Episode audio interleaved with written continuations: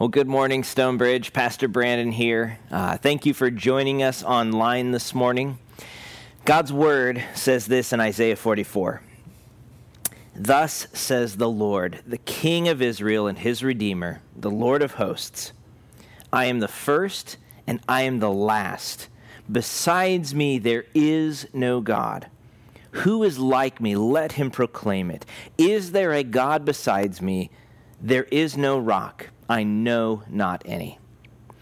Well, even though we are not able to be gathered in the same location this morning, we are united in Christ by his Spirit, and we're invited through the finished work of Christ to bring our worship to the one true God of heaven and earth, to the Creator, the Maker, the King.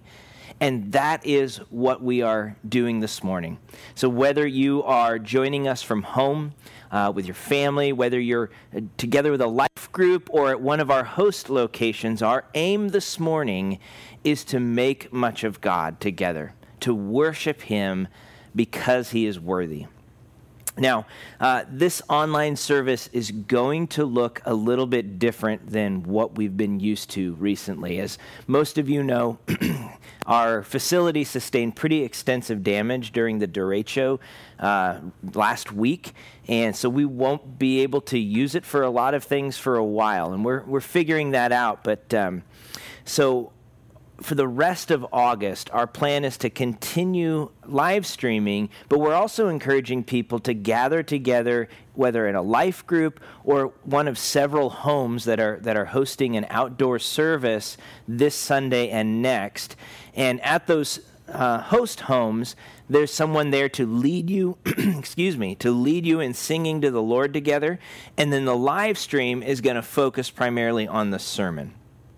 Also, we're not going to be holding any weekly ministry events at the church facility for the rest of August. Stuff that's happening elsewhere, that's fine, but at the facility, we're not going to do that in August. We are currently looking for an alternate location to be able to gather and serve together. And we appreciate your prayers on that, and we will be communicating updates as frequently as we are able in the weeks ahead. So that's a good plug to say, if you're not connected with if you're not in one of our either email groups or text groups to get updates, this is a really good time to sign up for those, especially with all of the spotty internet and cell service. We want to be able to get in touch with you however we can. And so you can sign up for our text updates simply by texting the word updates to 319-320-1834. You can join our email list by going to the website, or if you need help with either of those, you can contact the office. And if you're new to Stonebridge and want to learn more about what God is doing in and through this church, you can text the word WELCOME to that same phone number, 319-320-1834, and we'll follow up and get in touch with you. Now, before we open God's Word, I want to say a huge thank you to so many people who have been serving tirelessly the last several weeks to help one another as a church family. Throughout this past week, we've had over 170 volunteers helping either with contacting Stonebridge families or helping with cleanup efforts, and those are the ones we know about. A lot more has been happening, but we know of that many, from everyone who has helped clean up the church last Wednesday, our little insulation picking up party we had in the yard, to the 95 people that have helped Stonebridge members and their families with storm cleanup. We have seen this congregation live out our value of sharing our resources and our lives with one another, and it is a beautiful thing to watch. Just yesterday, we had groups from 3 different churches, one of which drove 6 hours to come help out. A group of college students from Emmaus Bible College in Dubuque, a team from North Liberty, all working together with our Stonebridge family, and we were able to help 17 homes with cleanup efforts yesterday alone. That is beautiful. So thank you for loving one another and laying your lives down to come alongside one another. And if anyone continues to have needs, let us know. We want to help one another. Also this week, the elders approved expanding the COVID relief fund to be able to be used for derecho relief needs as well. So if that's something you'd like to learn more about in terms of financial assistance from the storm's effects, you can get in touch with the church office and we can help you understand that process. And for those who call Stonebridge home, I just want to encourage you to continue giving to the Lord's work here. He is at work. It's a little hard to do that when we're not gathered in one facility, but you can do that by either mailing a check or using one of our online giving options. Well, I'm going to pray for us in just a moment. But I want to encourage all of us, in the midst of all of the cleanup and the physical labor we've been doing, don't forget to keep praying for one another. Keep praying for our community, that God would be at work. There are still people without power. There are people who've lost homes. There are people living without hope right now. And so pray that God would show himself through this season, through this storm, through the cleanup efforts, that he would show himself through the love of the church.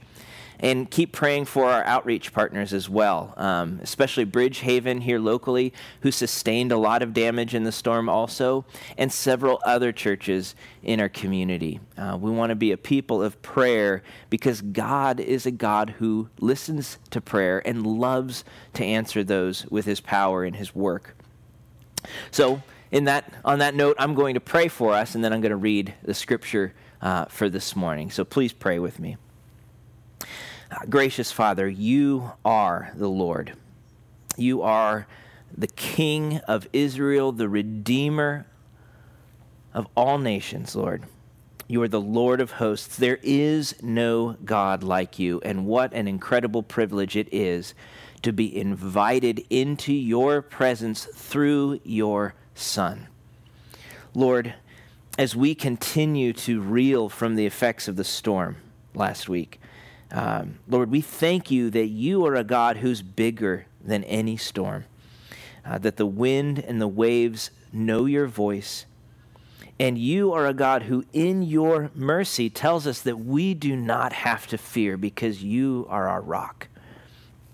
Lord, help us know the stability, the security that only comes from resting in you, and open our eyes to see what you are calling us to in this season as we consider afresh what matters most as followers of Christ.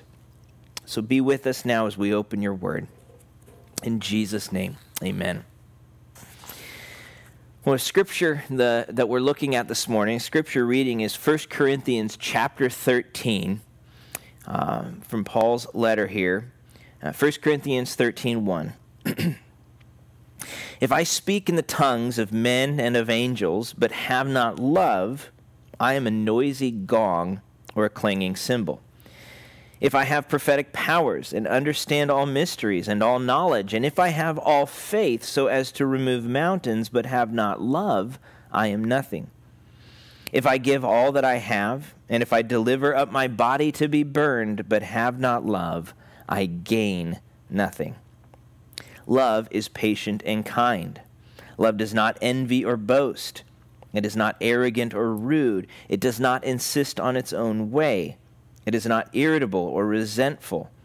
It does not rejoice at wrongdoing, but rejoices with the truth.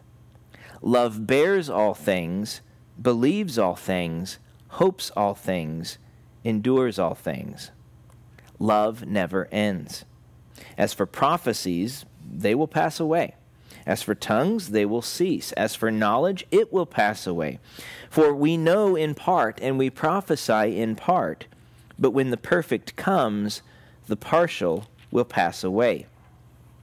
When I was a child, I spoke like a child. I thought like a child. I reasoned like a child. When I became a man, I gave up childish ways. For now we see in a mirror dimly, but then face to face. Now I know in part, then I shall know fully, even as I have been fully known. So now faith, hope, and love abide, these three, But the greatest of these is love. This is God's word. Now, it's hard to read those verses and not feel like you're supposed to be at a wedding, right? Or at least perusing the calendar and mug section of a Christian bookstore. And that's fine as far as it goes. This chapter can certainly be applied to marriage. But in the context of Paul's letter here, he's actually applying it primarily to the church, to the life and ministry of the church. And that's why I want to look at it together this morning. For the past few weeks at Stonebridge, we have been doing a short series called What Matters Most. We've been trying to make the most of this insane season of COVID and now derecho and all of that, the season that's forced us to slow down and to step out of our regular rhythms and use that to ask the question, okay, so what does matter most in life? To evaluate our priorities. What matters most in our relationship with God, for instance, or in our home life, as we've looked at before, or today in the church, what matters most as a church family. And last week's derecho really just kind of amplifies the weight and urgency of asking these kinds of questions, especially when it comes to what we might consider the pivot foot of the church. Now, I am not a baller, but as I understand basketball, the pivot foot is what gives stability and direction and force when you're going to make your move on the court. So what does that for the church? What would be our pivot foot? Well, of all that marks or moves the church in everything that we do, of all of the different attributes that Scripture points us to and celebrates, the one that Scripture puts on top is love. Love is the pivot foot of the church. And if there was ever an opportunity to show our love to one another or to the world, this is it. Scripture actually talks a lot about the priority of love for the church. For instance, Jesus says in John 13, verses 34 to 35, "A new commandment I give you, that you love one another. Just as I have loved you, you also are to love one another. By this, all people will know that you are my disciples, if you love one another." Love is our calling card as a church. It's our most important mark. And our passage this morning in 1 Corinthians 13 begins and ends by making that exact same point, the preeminence and necessity of love. And then in the middle of that passage shows us what that love actually looks like. Again, Paul is primarily talking about the church in this chapter. The church in ancient Corinth had become divided by selfish interests and deluded by worldly concerns. And so Paul wrote this letter to them partly to address problems that had been reported to him and partly to answer questions that the Corinthians had asked of him. And one of those questions was about the use of spiritual gifts in the life and worship of the church. That's what he's addressing in chapters 12 through 14. So some in the Corinthian church had begun to measure the spirituality of others, so kind of the holiness or spiritual maturity, how spiritual they are. They'd begun to measure that based on whether they practiced certain spiritual gifts. So Paul responds to that problem in several ways, but the heart of his response is chapter 13, the preeminence of love in the life and worship of the church. So he starts and ends by showing us the necessity of love in verses 1 through 3 and verses 8 to 13. And again, specifically in the context of the issue he's addressing with the Corinthians. Without love, the miraculous gifts that the church was fighting about are utterly useless. Again, verse 1, "If I speak in the tongues of men and of angels, but have not love, I'm a noisy gong or a clanging cymbal, an irritating noise.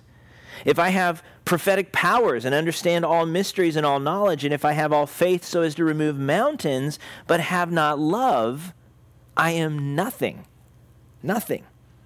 In the same way, even our greatest and most sacrificial service to the Lord, if it does not flow from love, gains us nothing, according to verse 3. We can run great programs. We can chop up trees like nobody's business. We can serve hot meals like a Food Network ninja. But if it does not flow from a heart of love, it gains us nothing. Love is utterly necessary for the life and ministry of the church. And in a very similar way, in contrast to the spiritual gifts that the Corinthians are arguing about, only love will last forever. And that's the point he makes in verses 8 to 13. So when it comes to spiritual maturity, these gifts are far less important than love, because the spiritual gifts are only temporarily useful and provide only a partial benefit, whereas love lasts forever. As he says in verse 8, love never ends. As for prophecies, they'll pass away. As for tongues, they will cease. As for knowledge, it will pass away. For now we know in part and we prophesy in part, but when the perfect comes, that is, when we all see Jesus face to face in the new creation, the partial will pass away. We'll grow out of our need for the gifts like a child growing up. So essentially, what Paul is saying is that fighting over who is more spiritual based on the gifts that they practice is like adults fighting over who's better at Mario Kart or who can do a math worksheet faster. Like when you're a kid, that's everything. When you're an adult, that's kind of dumb. That's what they were doing. And so Paul begins and ends by emphasizing that love is the most important mark of the church, of a God-centered church, not who has what gift or who has more Bible knowledge or better worship service or more programs. So now faith, hope, and love abide, these three, but the greatest of these is love. But of course, that raises a question. If love is so essential, if it is the pivot foot of the church, what does it actually look like? What does that love look like? How do we recognize a God-centered church by its love, especially when you think about all of the different ways that the world around us defines love, which are very often in contrast to God's definition? And what do we do if we don't see it within the church, if our love has grown cold? Well, this is what Paul focuses on in the heart of his chapter in verses 4 through 7, and that's what I want to spend the rest of our time looking at, the true marks of love. And Paul helps us understand this, not so much by telling us what love is, but by showing us what love does. So he describes it in 15 ways here in these few verses, but not by using primarily adjectives, but by using verbs, not describing words, but action words. He shows us what real love does. And as you look at the list, our initial impression is that a lot of these feel both obvious and impossible at the same time. I mean, who among us would disagree that love is patient and kind, that it's not arrogant or rude? That's common sense. And yet, who among us doesn't have a hard time with patience or arrogance, right? It's obvious, but impossible. Because standing in opposition to every attribute on this list, threatening to undo it, is me, self. Like self is the greatest threat to love in the church. My wants, my needs, my desires, my agenda, my plans, my dreams, my goals, my kingdom. It's so powerful. That drive of self is so powerful that oftentimes we use this chapter not to learn how to love, but to hold it up and make sure other people are loving us well. Which totally misses the point, right? So here in these verses is a vision of the kind of love that ought to mark us as the people of God. And yet here is a love we can only offer if we first know the love of God in Christ. And so as we look at this list, I want us to do three things. I want us to think about what each aspect of love means. And then second, ask ourselves, how are we doing? But then third, and just as important, I want us to see how Christ is the perfect embodiment of every attribute of love on this list. Because it's only by seeing and receiving his love that we are going to be able to give that love to others. Just as I have loved you, you also are to love one another. And so let's look at the attributes here. First, love waits patiently. Love waits patiently. Which means, if I'm honest, I'm off to a bad start. Patience is not exactly the virtue that would describe me the last few months. And I'm probably not alone there. Being cooped up due to COVID has been a test of patience, to say the least, and nor has it been easy to be patient the last couple of weeks as we're waiting on electricity to come back, or waiting on internet, or we continue to wait for insurance adjusters or contractors to call us back. It's really, really hard to be patient. And yet, there it is right out of the chute. Love waits patiently. And I think patience is hard because self is so consuming. I mean, a patient love flows from a trust in God. It flows from a trust in God. I can extend patience to someone, even someone who's wronged me, only if I believe that God is in control and that Christ is my vindication. Otherwise, my kingdom's at stake and I have to defend it. I have to defend it. But love does not demand its own timetable. It doesn't blurt out or barge in. Love gives space when it's needed. It shows patience just like Jesus shows patience to us. I mean, you think about all of the times during Jesus' life ministry when the disciples didn't get it. You know, he's warning them about the leaven, the false teaching of the Pharisees, and they're thinking about lunch. He tells them that he has come in order to give his life on the cross, and Peter tries to stop it from happening. Like, Jesus could have totally ditched them and started over, but he was patient. And he is so patient with us. I mean, how many times do we make the same mistake over and over and over again, and yet there he is in his love inviting us to come back? Can we do that to others? Can we love in that way? Love waits patiently. Second, love shows kindness. And kindness is not simply being nice. That's what we think sometimes.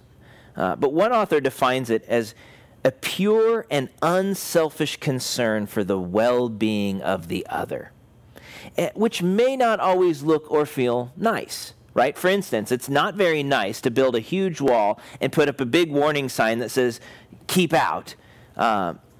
It's not very nice, but it may be very kind if what's on the other side of that wall could kill you, right? So the point here is that love seeks what is best for the other. That's what kindness is. And sometimes that's very obvious.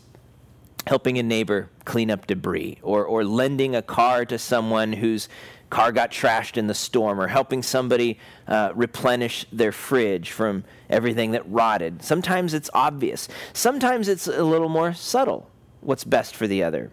Maybe it's just listening, or grieving with them, or praying with them and for them, encouraging them. And sometimes it's more pointed, warning, admonishing, correcting. You know, if my friend or my child or my colleague is going in a direction that might make them feel good, but which is not good for them according to God, it is utterly unloving of me to encourage them or affirm them in that direction in life. That would not be loving. That would be callous and dangerous. But what's ultimately best for the other, according to Scripture, is to know and be found in Jesus Christ. That is what's ultimately best. There is no greater kindness than what Christ has done for us in his life, death, and resurrection.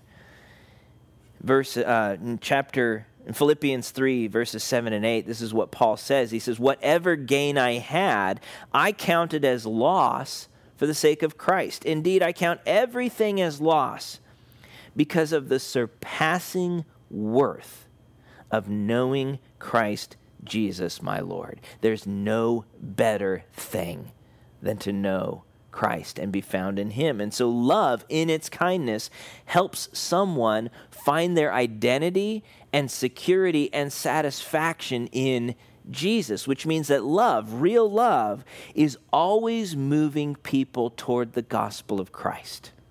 That is what's best for them. We can give them nothing better than to point them to Jesus. And so love waits patiently and it shows kindness. Third, love does not envy or brag. Love does not envy or brag. It doesn't get caught up in the haves and the have-nots. If the standard of holiness or spirituality is the practice of certain gifts, certain spiritual gifts, as the Corinthians were arguing, well, then those who have them are going to be prone to brag, and those who don't are going to be prone to envy, which makes it hard to love someone if you're constantly comparing yourself to others.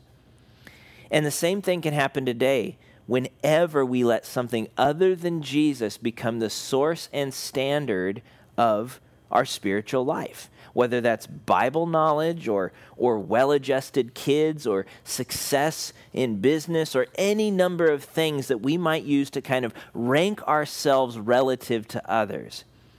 Those who got electricity first, or those whose churches didn't get pummeled, those whose cleanup efforts got highlighted by the news.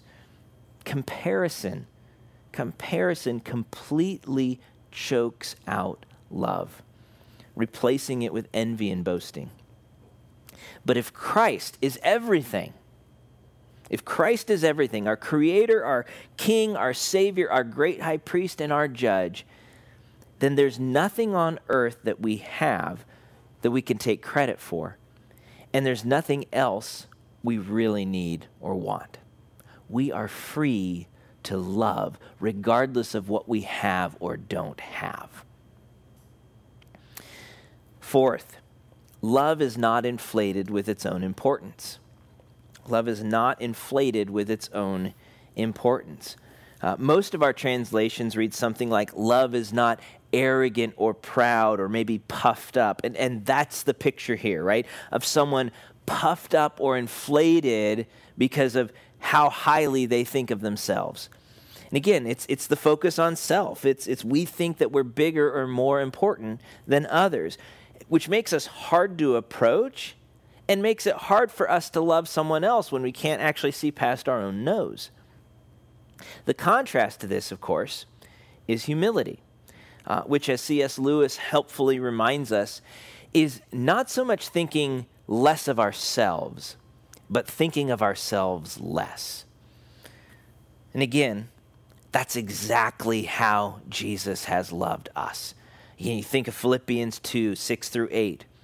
Jesus, who, though he was in the form of God, did not count equality with God as something to be grasped, something to be exploited for selfish gain, but made himself nothing, taking the form of a servant, being born in the likeness of men, and being found in human form, he humbled himself by becoming obedient to the point of death, even death on a cross.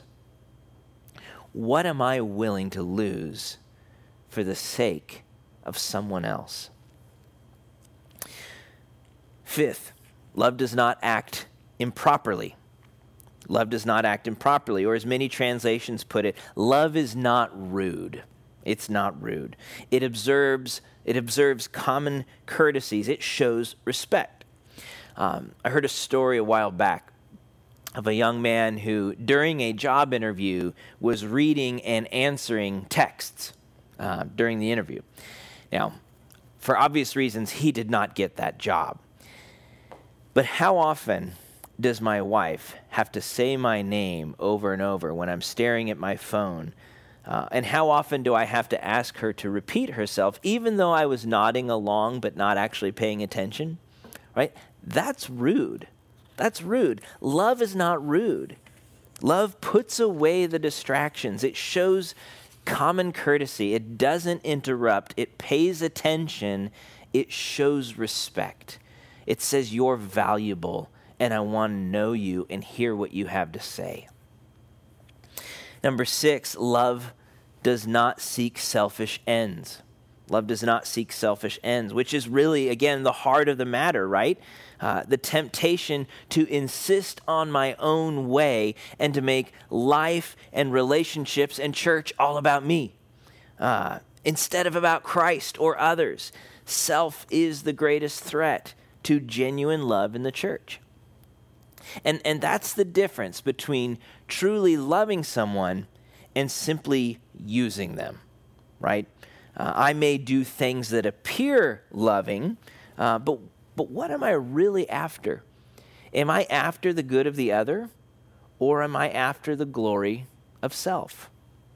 I have to ask that question. Even good things like helping people clean up their yards. Like my heart is so prone to selfishness that I can take this good thing and I can twist it into something for self-promotion.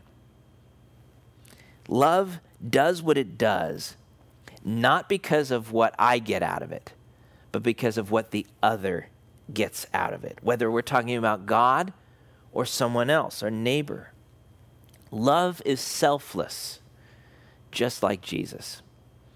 For even the Son of Man came not to be served, but to serve, and to give his life as a ransom for many. 7th, love does not become irritable or overreact. It's not easily provoked or crabby or touchy or temperamental. Love doesn't assume the motives of someone who's acting in a way that we don't like, and then react based on that assumption. As we said earlier, love waits patiently. It listens and understands before it reacts, which is basically the opposite of what happens on social media, right? Where everyone just jumps to a conclusion and then rushes either to express their outrage or offer their hot take. Love doesn't overreact. Number 8, love does not keep a record of wrongs. Love does not keep a record of wrongs. Some translations use the word resentful, but it's a little too vague for what Paul is after here. He's talking about the habit of never really letting go of an offense that someone has committed against you. So you might utter the words, I forgive you, but you're not actually blotting it out of the ledger, right? You are adding to that record, and you keep adding, forever keeping that person in debt to you, ready to use your list as leverage when the time comes. That's not love, that's vindictiveness. And it's completely counter to the way that Christ loves us. Psalm 103, verses 10 to 12 says, He does not deal with us according to our sins, nor repay us according to our iniquities. For as high as the heavens are above the earth, so great is his steadfast love to those who fear him. As far as the east is from the west, so far does he remove our transgressions from us. And so if Christ loves us enough not to keep a record of wrongs, who are we to hold on to that list? Who are we to hold on to that list? Number 9, love does not take pleasure in someone else's wrong. Love does not take pleasure in someone else's wrong. And boy, there are countless ways we're tempted to do that, right? the secret pleasure you feel when someone who's opposed to you makes a mistake or messes up, the joy we get from being able to say to somebody, I told you so, or to someone, again, to someone who makes a mistake, or maybe it's finding enjoyment in things like gossip or slander or constantly rehearsing everything that's wrong with the church. It's tempting. And yet more than just being tempted, today we're increasingly commanded to celebrate wrongdoing by the world around us.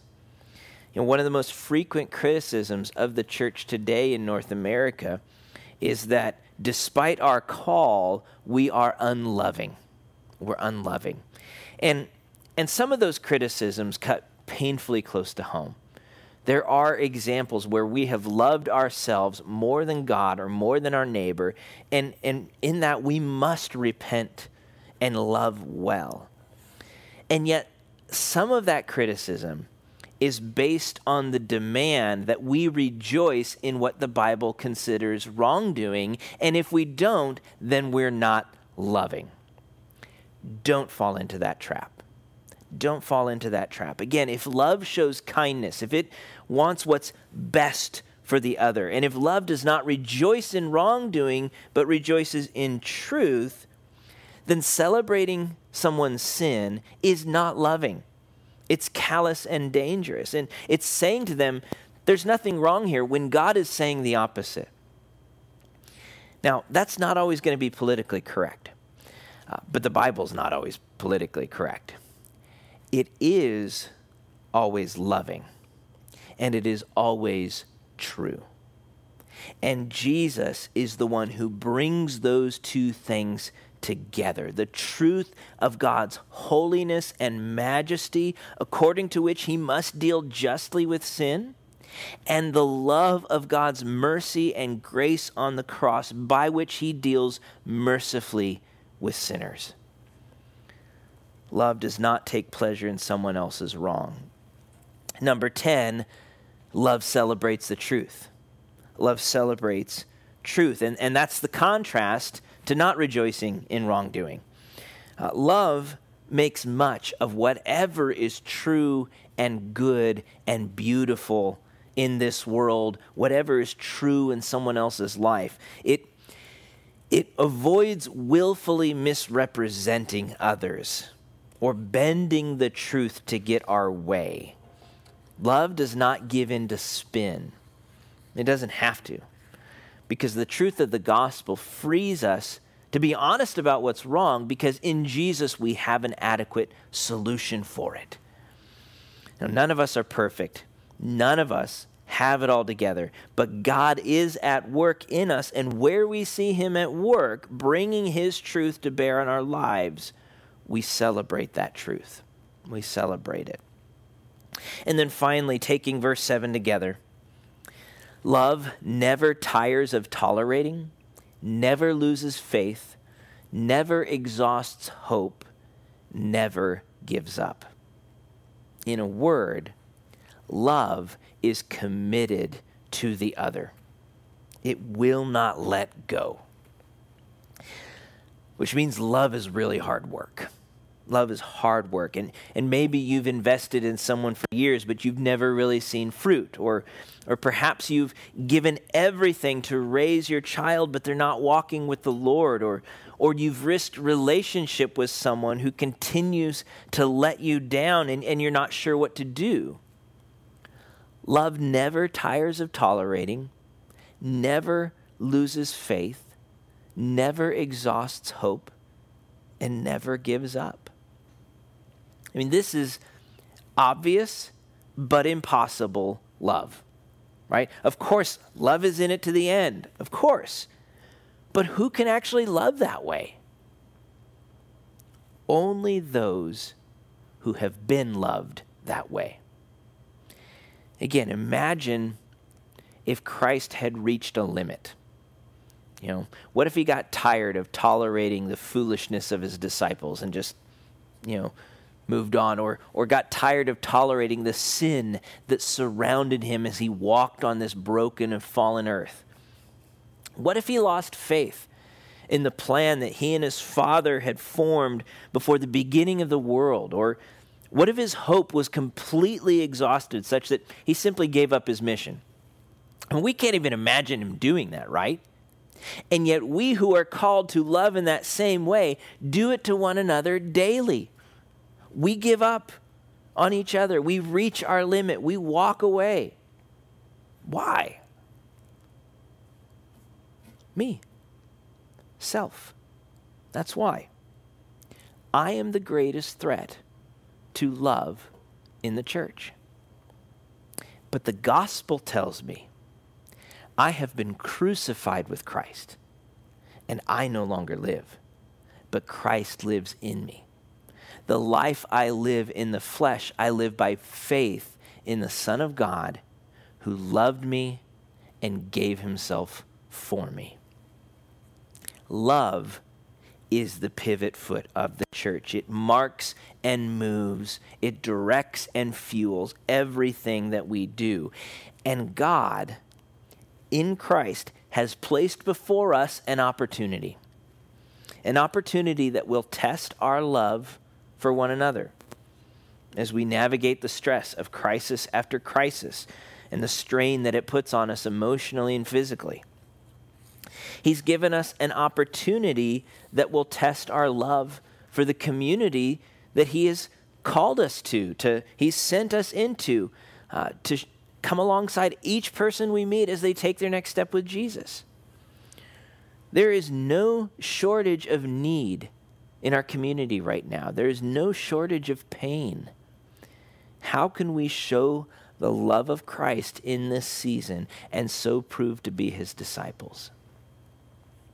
But to love well, to love with endurance, we need to return again and again to the love of God for us in Jesus Christ. In this is love, not that we loved God, but that he loved us and sent his Son to be the propitiation of our sins. A church with a superficial love for God and his people has had a superficial experience of the gospel. A church who has experienced the gospel profoundly loves profoundly. We love because he first loved us. May we know that love, and may we be known by that love to the glory of God. Let's pray together. Oh, gracious Father, we cannot thank you enough for the love that we have in Jesus Christ, a love that met us not because we figured it out or cleaned our lives up or worked our way up to you, a love that met us in our filth and in our sin, in our need and in our poverty, and loved us out of sheer grace, God. Lord, thank you for that love. Thank you for a love that didn't just look on us with pity, but acted to deliver us. Lord, may we rejoice in that love, and may we reflect that love to one another within the church and to the world around us, Lord. Would you be pleased to show your incomparable love to your church and through your church for the sake of your glory? And Lord, we do pray for our city, for the devastation that surrounds us. We pray, Lord, for the ongoing threat of COVID, and which is easy to forget about the last couple of weeks, but it's still here. And we pray for ongoing protection and wisdom. And we pray for gospel opportunities, Lord. Would we make the most of this time to show your love to others? We pray for our church family. Lord, would you continue to bring relief to those who have need from the storm? Would you open doors for opportunities to serve? Would you, again, give us a chance to show your love to one another and to the world? Would you unite our hearts in the gospel that we might serve you in your kingdom? And Lord, we think of those who are in need of healing from your hand, God, for Jacob Pryor, Steve Christopherson, Joe Couture, and others, Lord, who need your healing touch, those recovering from surgeries this week, God, would you be with each one? Lord, would you help us rest in the love of Christ and reflect that love as faithful servants? Lord, may we experience your gospel profoundly, that we might love profoundly. We ask it in Jesus' name. Amen. Well, thank you again for joining us. We will keep you updated on what's ahead. Now this morning, may God go with you. The benediction from Revelation 1. To him who loves us and has freed us from our sins by his blood and made us a kingdom, priest to his God and Father, to him be glory and dominion forever and ever. Amen. Thanks, Stonebridge.